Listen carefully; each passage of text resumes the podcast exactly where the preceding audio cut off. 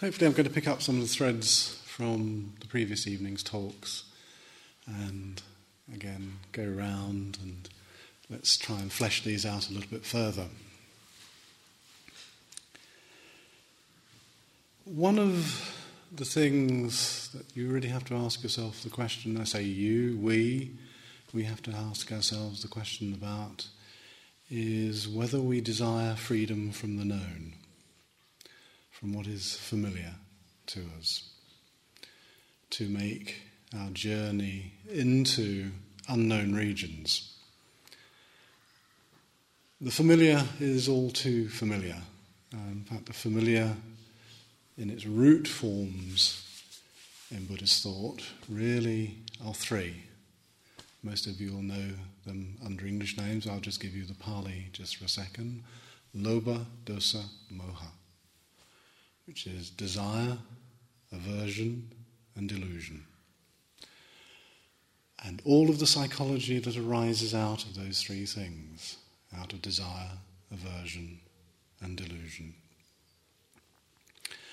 And stepping out into the unknown region, what do we mean by stepping out into the unknown? Perhaps it's not totally unknown. Unfamiliar is probably a better word for it. And the unfamiliar, in a way, I mentioned last night, not totally unfamiliar, because as I was saying, that you know, these things arise in our lives, they are present in our lives. But to run into this slightly unknown, unfamiliar topography, this unknown landscape, to run through the fields of metta, to dip our toes in the lake of compassion, and to visit the hidden valleys of joy occasionally. This is the unknown landscape to which, in a sense, you have to be brave enough to want to enter. And it does need a degree of courage because to let go of what is familiar is often very scary, even if the unfamiliar makes you miserable. The familiar, I should say. the unfamiliar shouldn't make you miserable. It's the familiar that makes you miserable. To move from that familiarity of things which are based on greed, desire, aversion, delusion, is to move away from that which is deeply, deeply familiar and we keep circling around again and again and again and again and again. It has a name which I'm sure many, many of you are familiar with, and in Buddhist terms, it's called samsara. And really, it should have an ing at the end of it because it's a way of being. It's not a place, it's not a thing, it's a way of being. The word is a verb form in the original language, so it's really samsara-ing. This is what we're doing has many, many connotations, the actual word in the original language, which I think helps to bring it to life. One is going round in circles. Literally, you can hear that in just what I've been saying. In the familiar, you go round and round and round in it. Um, suffering from these feelings of deja vu, of making the same mistakes, being in the same place or similar places, never quite freeing yourself from it. It also has a connotation of creating ruts That's that you run down as well. So, in a way, this samsaric experience that we're undergoing, which is our familiar world, when I gave you that quotation, which I pinned up on the board, when I gave you that quotation, when will we reach the end of the world? Will we ever reach it by walking to the end of the world? And the Buddha is saying no. You know, we only bring an end to the world by understanding what's going on in this fathom long body, as he puts it, this fathom long carcass. That world of which he speaks is the samsaric world, it's no other. It's not you know, the world as we understand it. It's the world which is characterized by a feeling tone. And I spoke about that feeling tone last night. So as you hear what I'm saying, I'm picking up on many of the things and just, again, beginning to expand them a little bit from what I was saying last night. The characteristic feeling tone of samsaric experience, of course, is dissatisfaction. should be familiar to you now. Again, this is becoming familiar because I said it last night. Dissatisfaction is the tone which we experience again and again and again. We particularly experience, because, experience it because, in a way, samsaric life, this floating around the familiar, offers no satisfaction, hence the reason why it's often translated as unsatisfactoriness. The Buddha likens, in a wonderful simile, he likens this experience of looking for satisfaction in samsara to a dog sitting outside of a butcher's. And what the butcher does is he hands the dog a bone which is completely stripped of flesh and merely has a little bit of blood on it. And the dog gnaws it again and again and again and again, and of course gets no nutrition from it whatsoever. And in a way, that is a simile for our experience. It's like this that we gnaw on samsaric experience again and again and again and again. We repeat in an attempt to recover something which isn't there in the first place. You know, the kind of activities that we often engage in. Now, Really, I'm giving you big generalizations, so please examine it in terms of your own experience, because some of it might not fit and some of it might. But we keep visiting the familiar, doing the same things again and again and again. This is the cycle of repetition that I've spoken about, which characterizes samsaric experience. In a way, it's still searching for the sweet chili not quite believing that the things we do don't provide any degree of lasting satisfaction. The whole impetus behind materialism, in a way, is that. You know, obviously there is needs and wants that can be satisfied, and things that we do need, and a lot of the world, in certain areas of the world, in developing countries, people don't have enough material you know, stuff to keep them supported in their lives. Now, we in the Western world are not like that. We're not in that position. We have, you know, even some of the poorest families in the West often have poor, more than enough. Yet we go on accumulating and accumulating. How often do we discard things? I can't possibly give this to you because I don't even like it myself. It's almost that. You can't even give things away. It's very difficult for us to discard things.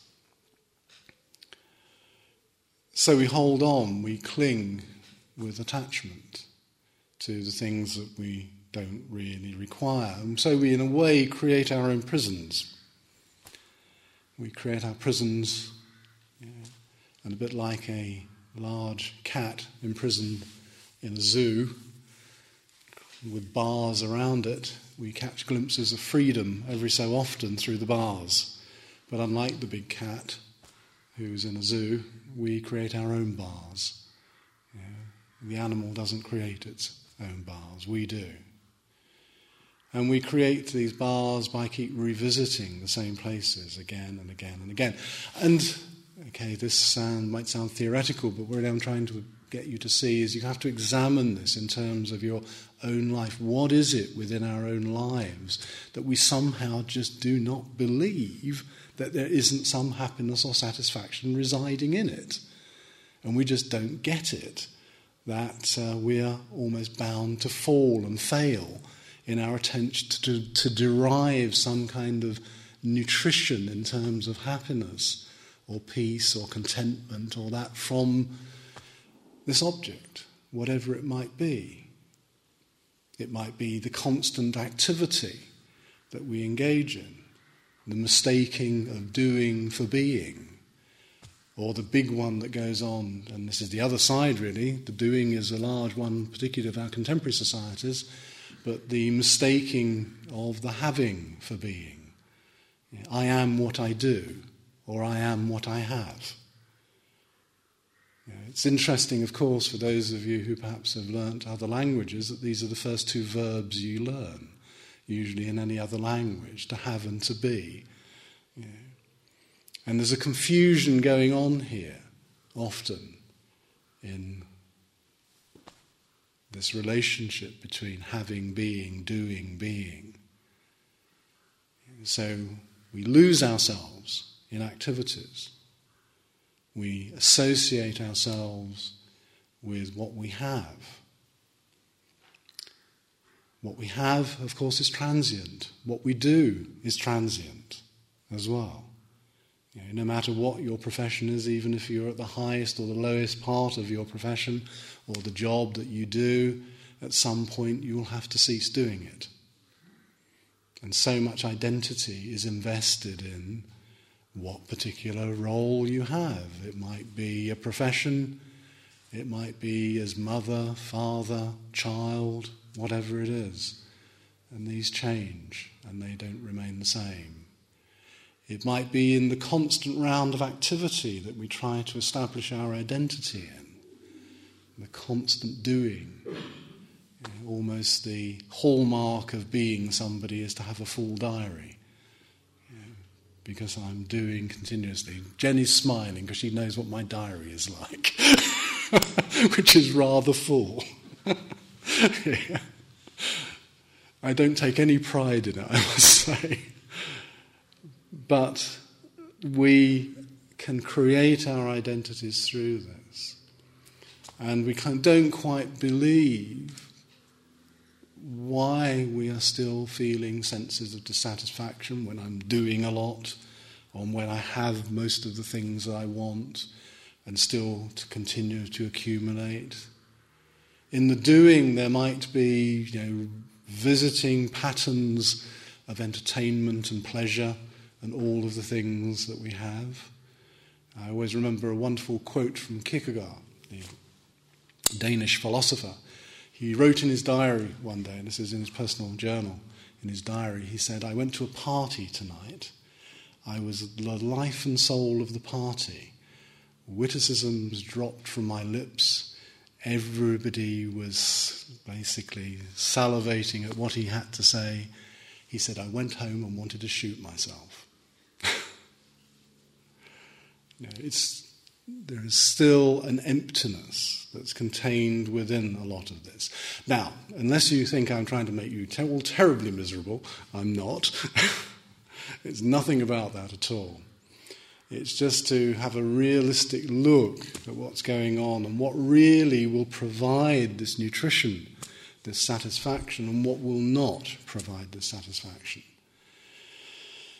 In Buddhist terms, from this viewpoint, um, the samsaric world just does not provide it.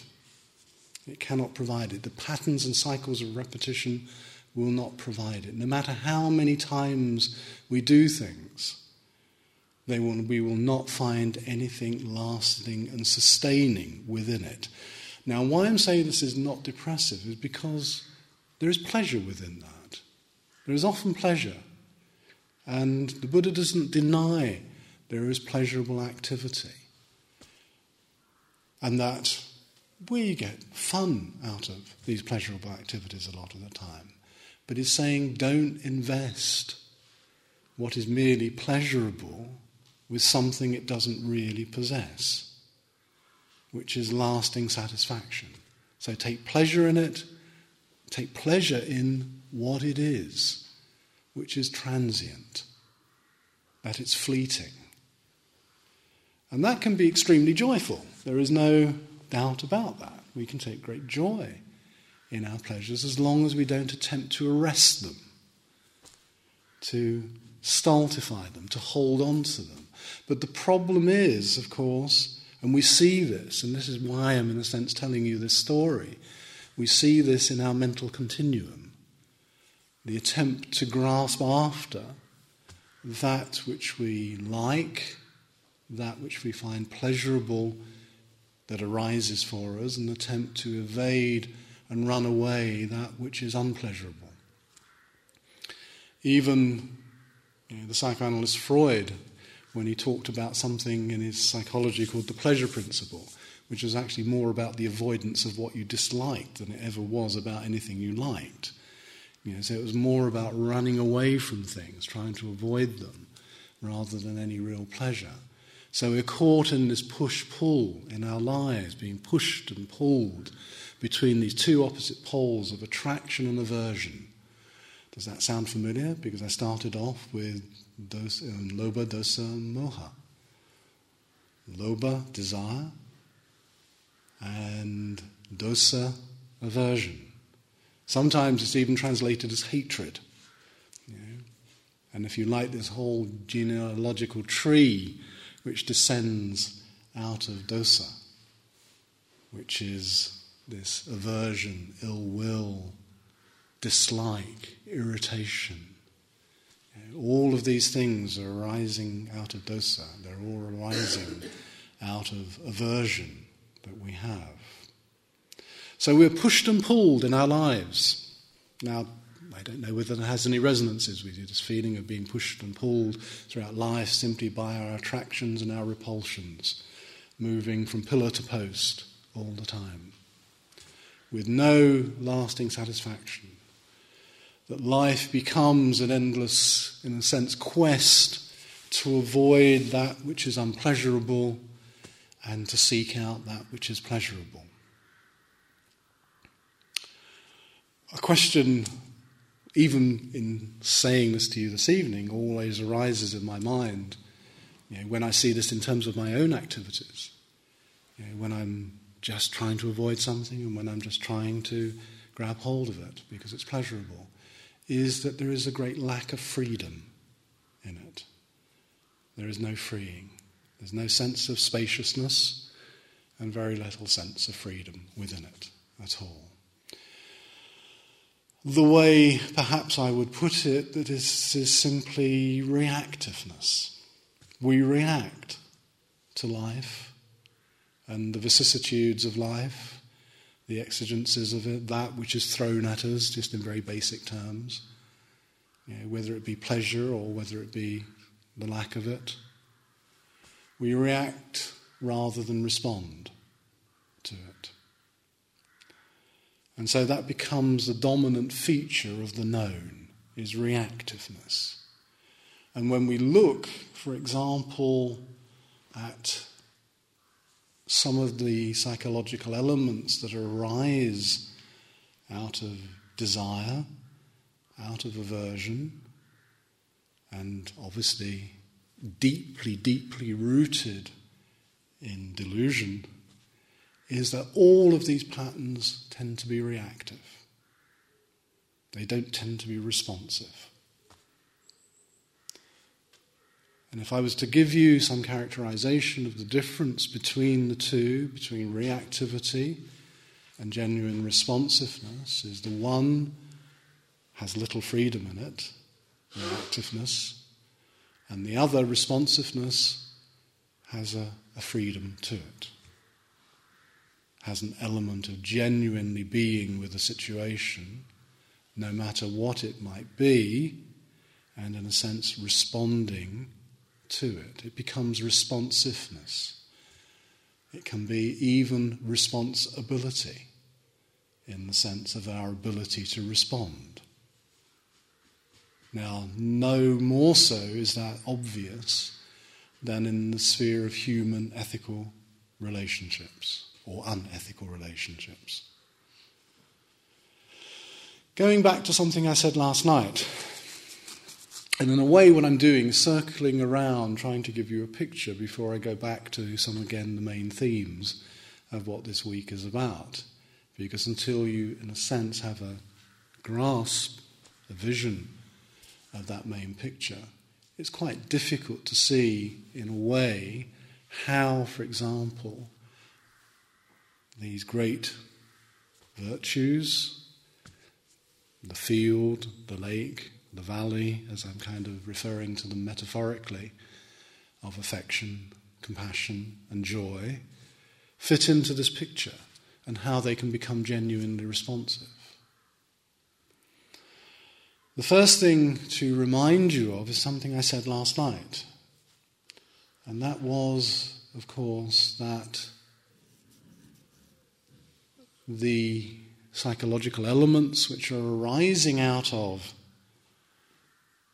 the negative roots, the three that I've spoken about lobha, dosa, moha, of greed, hatred, and delusion in their normal translations. All of these senses are a rupturing of our relationship with what is. A rupturing of our relationship often with other human beings. I say often, nearly always are they a rupturing of it. They are linked, they are tethered deeply, deeply to a notion which I'll explore. Perhaps I'll touch on it this evening and then go on to explore it further on in the week. They're deeply linked and deeply bound and tethered to the notion of some fixity of ego or self within us. Anger, for example, and I think we see this clearly in many of the locutions we have in English, which is the blindness of anger. Anger makes you see red. We even talk about other aspects. Let's take some of the other aversive aspects like jealousy, you know, the green monster of jealousy, yeah, the green eyed monster. All these locutions, I think, point to something which I would refer to more technically as a kind of cognitive dissonance. We're actually separated, distanced from others when we're in these states. So, is anger, and this is really a question for you to examine, to think about, is anger really about the other or is it about you? Anger appears to be tied directly to a self, as do most of these other components. So, anger is arising, obviously, as a psychological component and condition of aversion. So is irritation. All of these cut us off, distanced us from other human beings. We literally do not see them in that moment. Hence the reason you know, for these locutions, I say, which are very indicative. They show us a lot. They show us that anger is blind. When, I, when I'm suffering from this blindness of anger, I can almost see anything and do anything in those cases. And I'm talking obviously about the extreme condition. People do and say things which they much, much later regret. And of course, what happens in our ordinary life situations, I'm sure most of us have been there, I don't know about you, but I certainly have, is when somebody is angry with me, I've often acted angrily towards them as well. As if you can cure anger or hatred with anger. There is retaliation, vengeance written into this. The attempt to quell the other in some way. It becomes a clash of egos.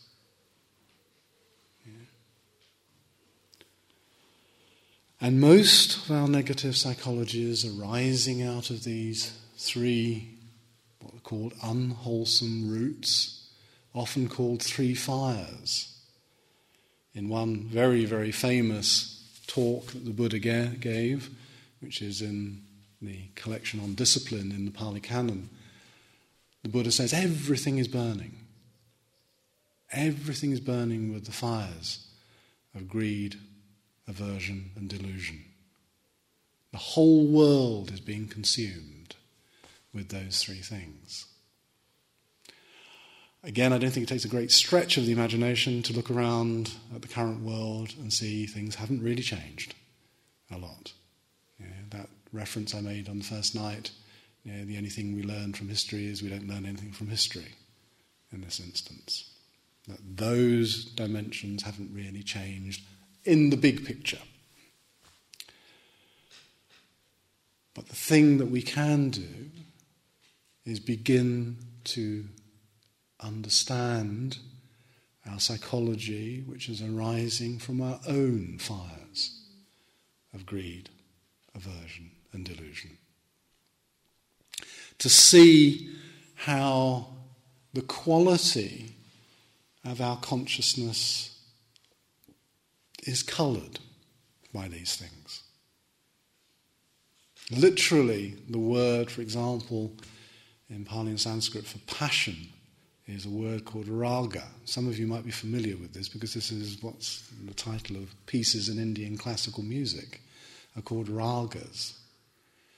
And it's the same derivation, it's the same meaning. Um, an instrumentalist in Indian classical music is attempting to colour your mind.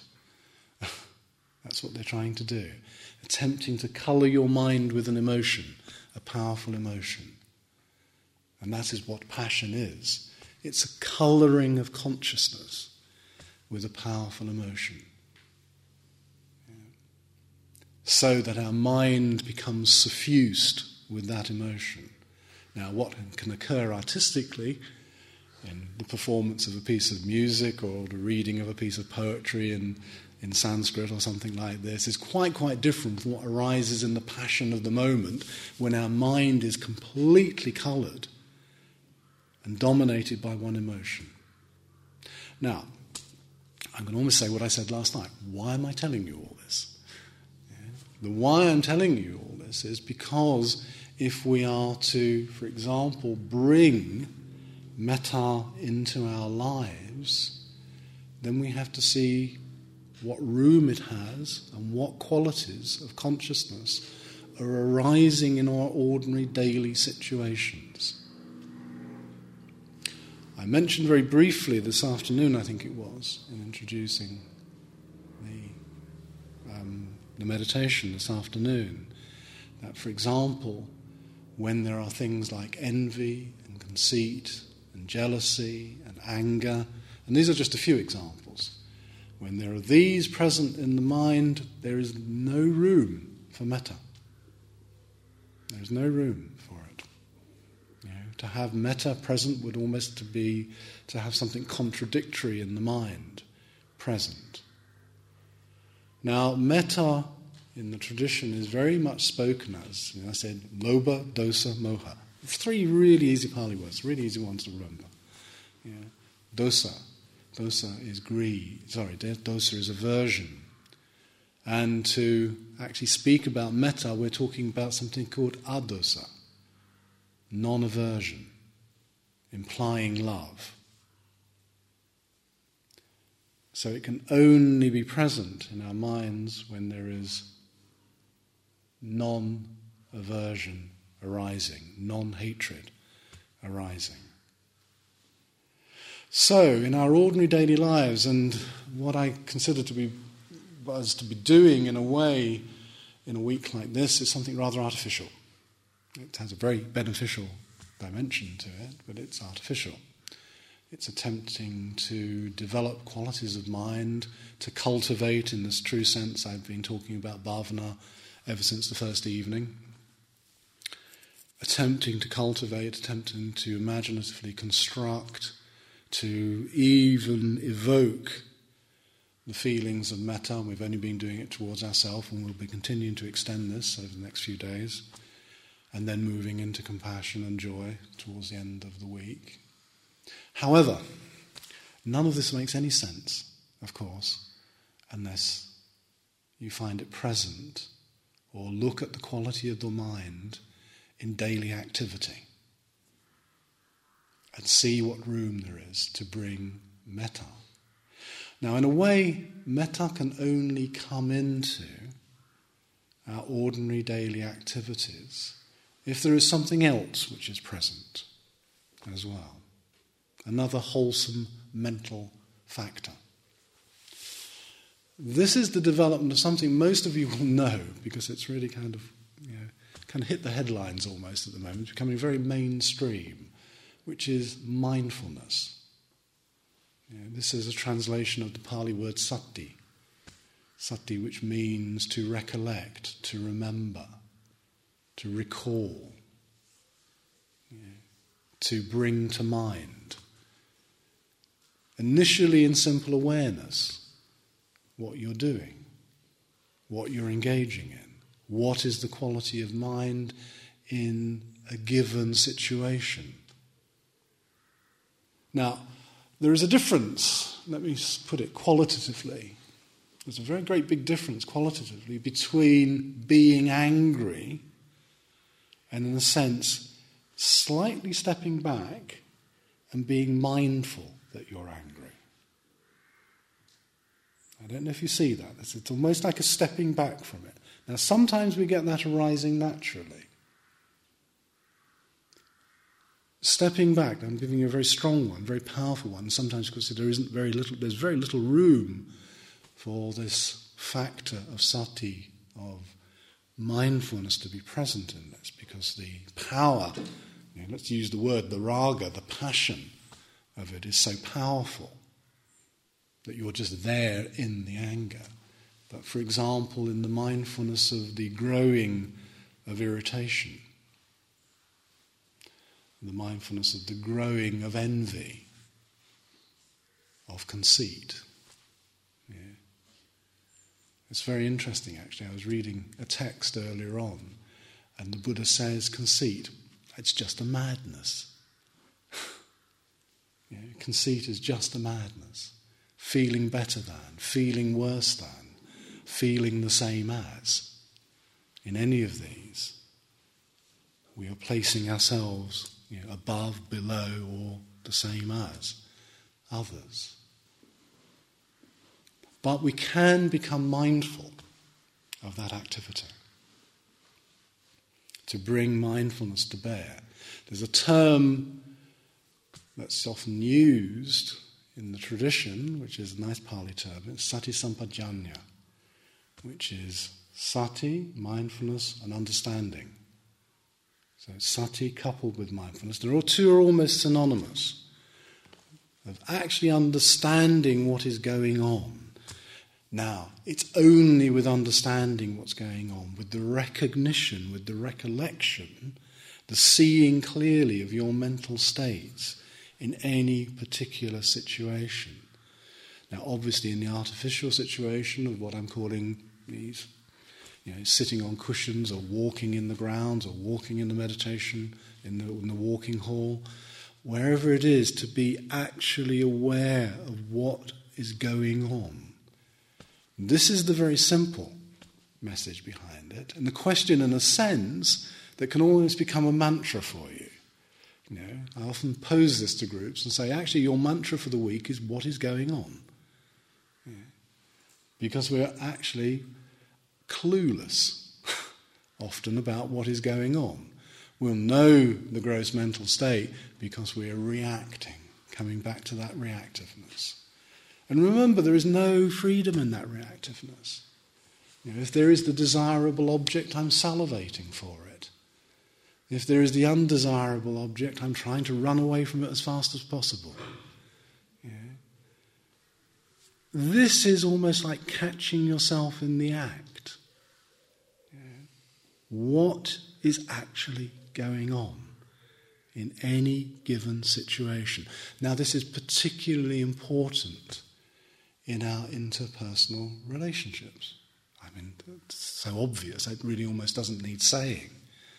That it is so obvious that if we are simply reacting in our interpersonal relationships, with those that are close to us, with those that are more distant, with those that we work with, and so on and so forth.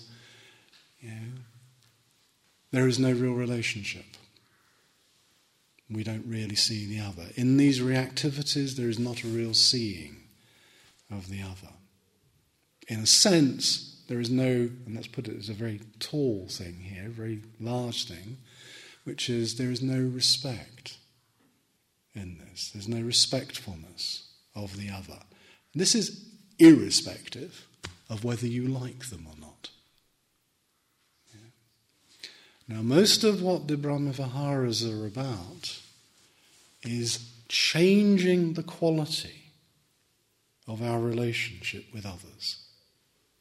I often joke about this in context of uh, whenever I talk about Buddhism, you know, Buddhism should come with a government health warning. It could seriously change your life, you know, because it's going to affect your relationships with others. Remember, I was saying today caring for self, caring for other, caring for other, caring for self. Because we're not islands, we're not separate from one another. Everything we do, say, think has a, an effect, has an effect on the other. We might not see it. When we're in a rage, when we're in a temple, we do not see, in a sense, as we do so clearly, of course, when we throw a pebble into the pond, we don't see the ripples spreading out. When we throw, throw a pebble here, which is the pebble of action, both body, speech, and mind, into the well of being, we don't see how it ramifies out. We have very little awareness of it. We might see its immediate effect, but we don't necessarily see its further repercussions at all. Hence, another reason for mindfulness, and hence a reason to change from these reactive patterns to responsive patterns. Now, responsive patterns are patterns built on things like metta, affection. Remember from the Metta Sutta that I read out this morning there is no nobler way to live in this world. The Buddha is, as I said, and I tried to back that up with a further reading this afternoon from another you know, early text, that this is not an optional extra on the path. This is an essential quality. One, unfortunately, even the tradition tends to often pay lip service to and really focus on this wisdom tradition, this tradition of actually intellect, a lot of it. The Buddha was a practical thinker. He was not, in our terms, an intellectual. He was a very great practical thinker, somebody who was talking about human relationships. He was extremely radical. His radicality is often being diffused by the traditions over the centuries because he's talking about living with things like radical contingency, radical, the radicality of change all around us. You know, how to move into this radically different dimension of living with others and actually overcoming, and I joke about it here, overcoming the fact that others are not out there just simply to irritate you. Yeah. That to move into a different relationship with others a relationship which is actually built on things like metta. And I'll just stick with metta this evening you know, to kind of draw this to a conclusion. Because metta also has a connotation of adhesion. Whereas states like dosa and lobha and moha and that have a sense of breaking and rupturing pulling apart of things, then metta in the original language, you know, in the language of Pali and Sanskrit, its Sanskrit equivalent, has the quality of adhesion, of bringing together. You know, so metta is which draws to, together, and its opposite, its great opposite, of course, aversion, dosa, is which drives us apart, that which pushes us apart. So, in developing on the path, in developing a sane way of living in this world, if we don't want to suffer the existential crises that actually are prevalent and all too prevalent in the Western world these days, the dimensions of things like loneliness. Well, why do we feel lonely? It tells us something existentially, doesn't it, if we feel lonely, that we were meant to be with. In other words, existentially, at the heart of our being is a sense of being with. And actually, even in the Sanskrit, the word compassion, karuna, has much more a sense of being with others. A being for others as well. So it has this quality of adhesion, of drawing together. Whereas I say, just to reiterate, the other aspects, the more negative aspects, which are based on these things of lobha, dosa, moha, are that which drive us apart into our loneliness, into our despair, often, and into much more depressive tendencies when we don't feel this quality of being with others. So, hence the necessity of developing these qualities in our lives, beginning to catch glimpses of the what is going on, the qualities of mind which are brought to any individual situation, not with a desire to beat yourself up. Let's make this very clear. This is not to hit yourself over the head and say, I'm a bad person every time I find myself in a reactive situation but it's to find yourself in those situations mindfully, because the moment you bring the quality of sati into that, it changes. It's subtly changed. It's no longer quite the same anger, quite the same irritation, the moment you've bring, brought that to it. And with that, of course, then can follow in on the back of it things like metta like compassion, as opposed to being stuck, samsara, going round and round in circles of just this being entrapped within the familiar. I'm not implying it's easy. It does take energy and effort and the desire to want to step into the unknown into those unknown regions, which I have termed you know, these three things the title of this week the affection, the compassion, and the joy. We've got to want to step out. And even when we want to step out into these more unknown regions, these more unexplored regions, it's not easy because there is the tug and the pull and the bind of the familiar and the lack of understanding of who and what we are and what we are not. And that's important as well, to begin to understand what we are not.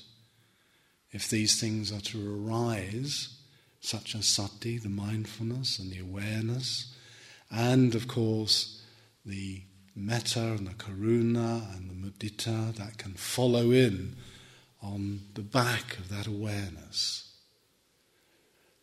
So, even in the practice, in the practice that we did yesterday, which was this movement between observation of the breath and the what is going on, between today, which is probably the same movement for you, perhaps perhaps not as dominant because there's much more of an ability often when you've got words to concentrate on them. However, there's probably still going to be this drifting backwards and forwards. That's important. Don't think of the, you know, I'm weighing thoughts and I now I'm aware of thought. That is quite different, like being angry to becoming aware of anger, non judgmentally. It's very, very important to say, of course, and I really want to emphasize this. This is, you know, emphasizing these elements of our problem is not to say that we're bad people. You know, this is not to say that we're bad people, but that we're just very unskillful, mostly, in the way that we direct our attention, that we direct our awareness. Now, I use that, and I'm going to kind of draw this to a conclusion, because this directing of our attention, skillfully or unskillfully, is what is going on all the time. Again, like most of these things, there's Pali terms for them. There is what's called wise attention, and there is what is much more familiar, which is unwise attention. You know, we're caught in the unwise attention a lot of the time. For example, unwise attention is that demand from that which something that, of something which cannot deliver it to you, like the bone that's offered to the dog, to deliver some kind of delicious, nutritious meal for you when it can never do that. This is very much the nature of unwise attention. Wise attention is directing and seeing the nature of it that it cannot deliver that. And seeing how to redirect your attention to that which can. Now, the development of metta, what we're doing, even in this kind of very rudimentary fashion, of beginning to develop metta towards ourselves is the development of a form of wise attention, of beginning to hold ourselves differently. Now, just in conclusion, just to finish this off, this freedom from the known is the courage to move from the one to the other, from the unwise attention to the wise attention. And I just want to finish off on a quote which I think isn't Buddhist. It's not Buddhist at all. In fact, it's from a text most of you will probably have heard of, if not read, called the Bhagavad Gita. And it's a very mixed text, but this is a wonderful saying, this particular one. And I think this makes it very clear. Because Krishna says to Arjuna, if you want to see the heroic, look at those who can love. If you want to see the brave, look at those who can forgive. Freedom from the known into these unknown regions of love and forgiveness and compassion, and that require courage and bravery. Because the tendency, if I'm using more Christian terminology, is because it is so known and it is so familiar, the tendency is to fall. Because of one other characteristic, which is also another negative characteristic that we have, which can be antidoted, which we can have a direct antidote applied to it, which is laziness. We fall into the familiar because of fear and laziness. And the antidote to that, of course, in some senses, is courage and trust and energy to develop on the path. And I'll shut up now. I'll pick up some of the themes again from this evening and develop them further in a slightly different direction tomorrow night. So this really opens it up for if there are questions or comments. There'll be questions.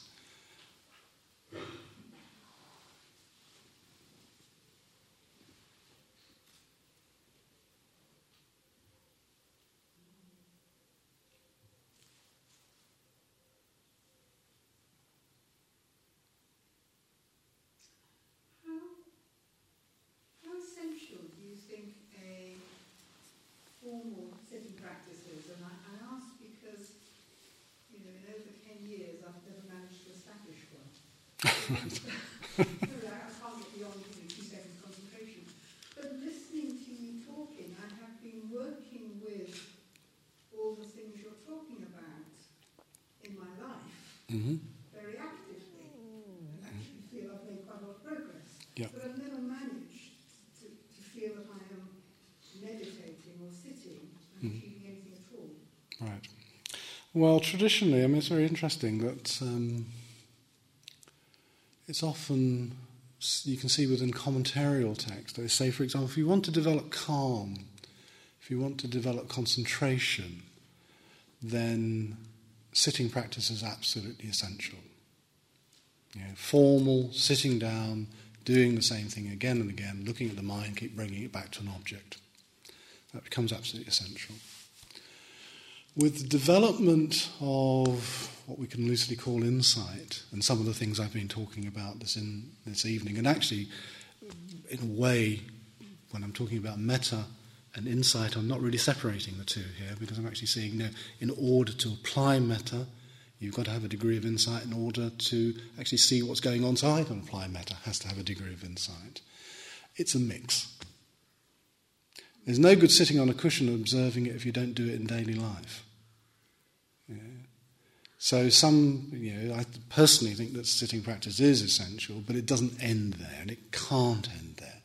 Otherwise, it makes no sense. If I want to get calm and concentrate, yeah, of course, it makes complete sense just to sit on the cushion and try and do it.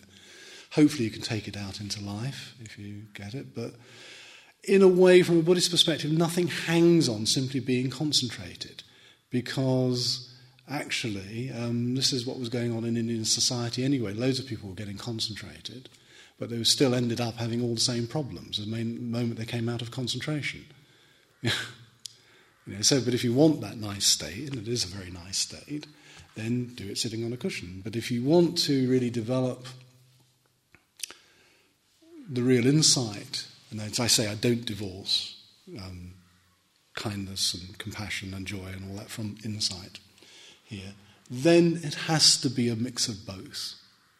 Yeah. I think that in order to observe the quality of mind, um, it's very important to do a practice on a regular basis because, in a way, this is your laboratory. you know, you see what's going on in a, in a kind of almost artificial, as I said, condition, and that you can see it, and you can give yourself the time to see it. Um, because actually, in ordinary life, everything is happening so fast. Now, I don't know if it's happening for anybody here, but the tendency on a retreat is gradually that you start to slow down a bit. You know, things don't come quite as quickly. You know, they're still happening quickly, but they're not quite as quickly as they are in daily life because not so much is being thrown at you. Um, so, in these kind of more formal sitting you know, retreat situations, or even just sitting at home on a regular daily basis, you get a chance to examine what's going on in this artificial condition, so that hopefully you can take some of that out into daily life and begin to observe it on occasion. I wouldn't say always because there's always going to be failure. You know, observe it in those ordinary life situations. And actually, as I say, that's, only, that's the only place it really makes sense ultimately, is in life situations. No good, as I could sit up here and we could all sit here feeling terribly good, talking about metta, thinking about metta, and go about, out and just be just as unkind. You know, metta is to be found in daily life. That's where it's to be found and to be applied and you can only apply it when you see the quality of your mind. The training in begin, beginning to discover those qualities of mind can take place on the cushion, and they're a transferable skill, in a way, of taking it out. So, my answer is a bit of both. It's necessary, I think, to have a regular established practice.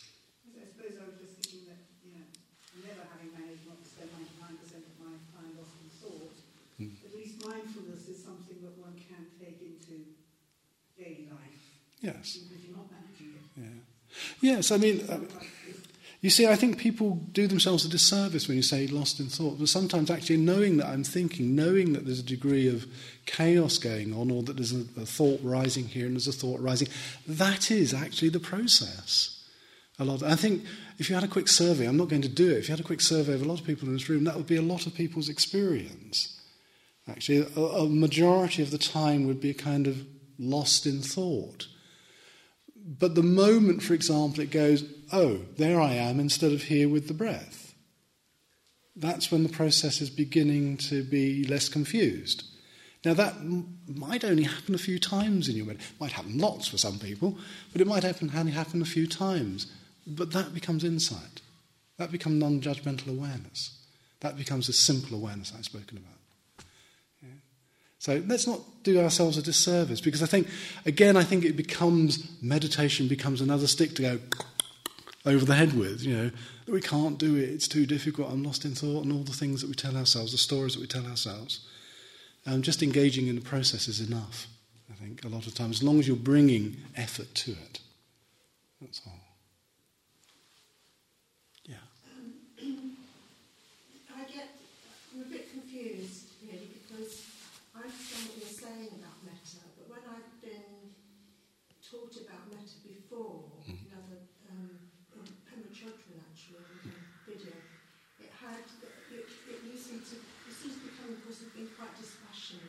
Mm-hmm.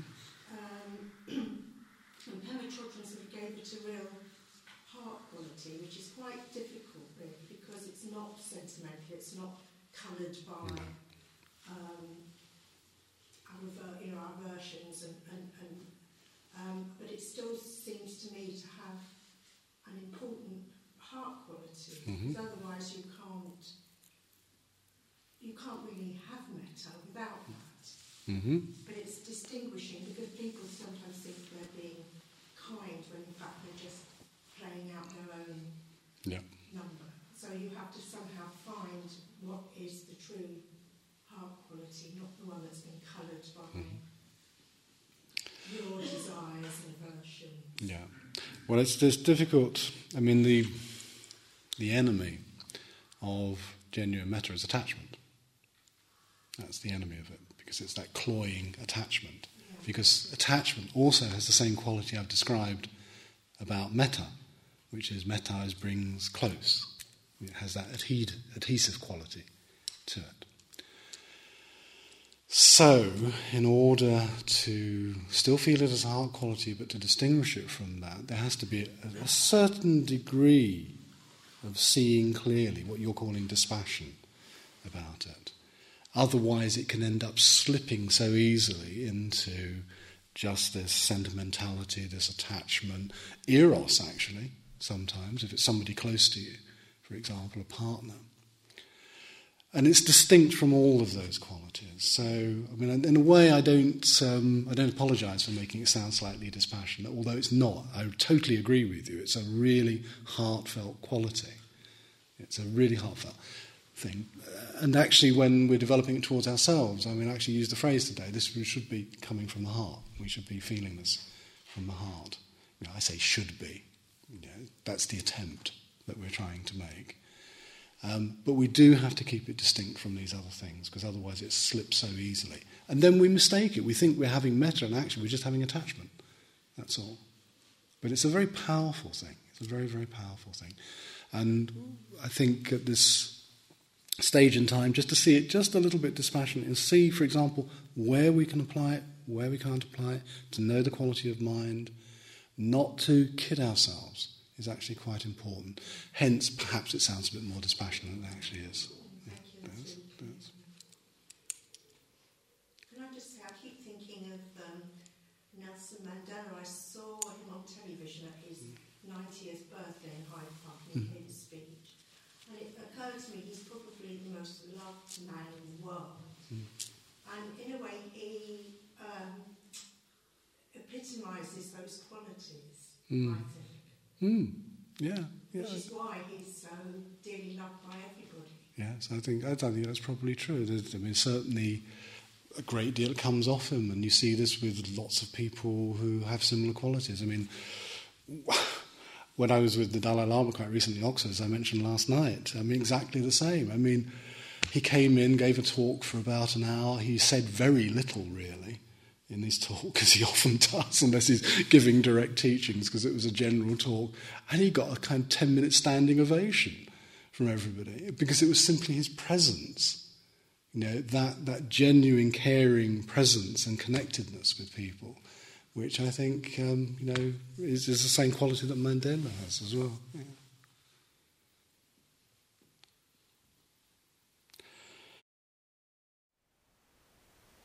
Thank you for listening. To learn how you can support the teachers and Dharma Seed, please visit dharmaseed.org slash donate.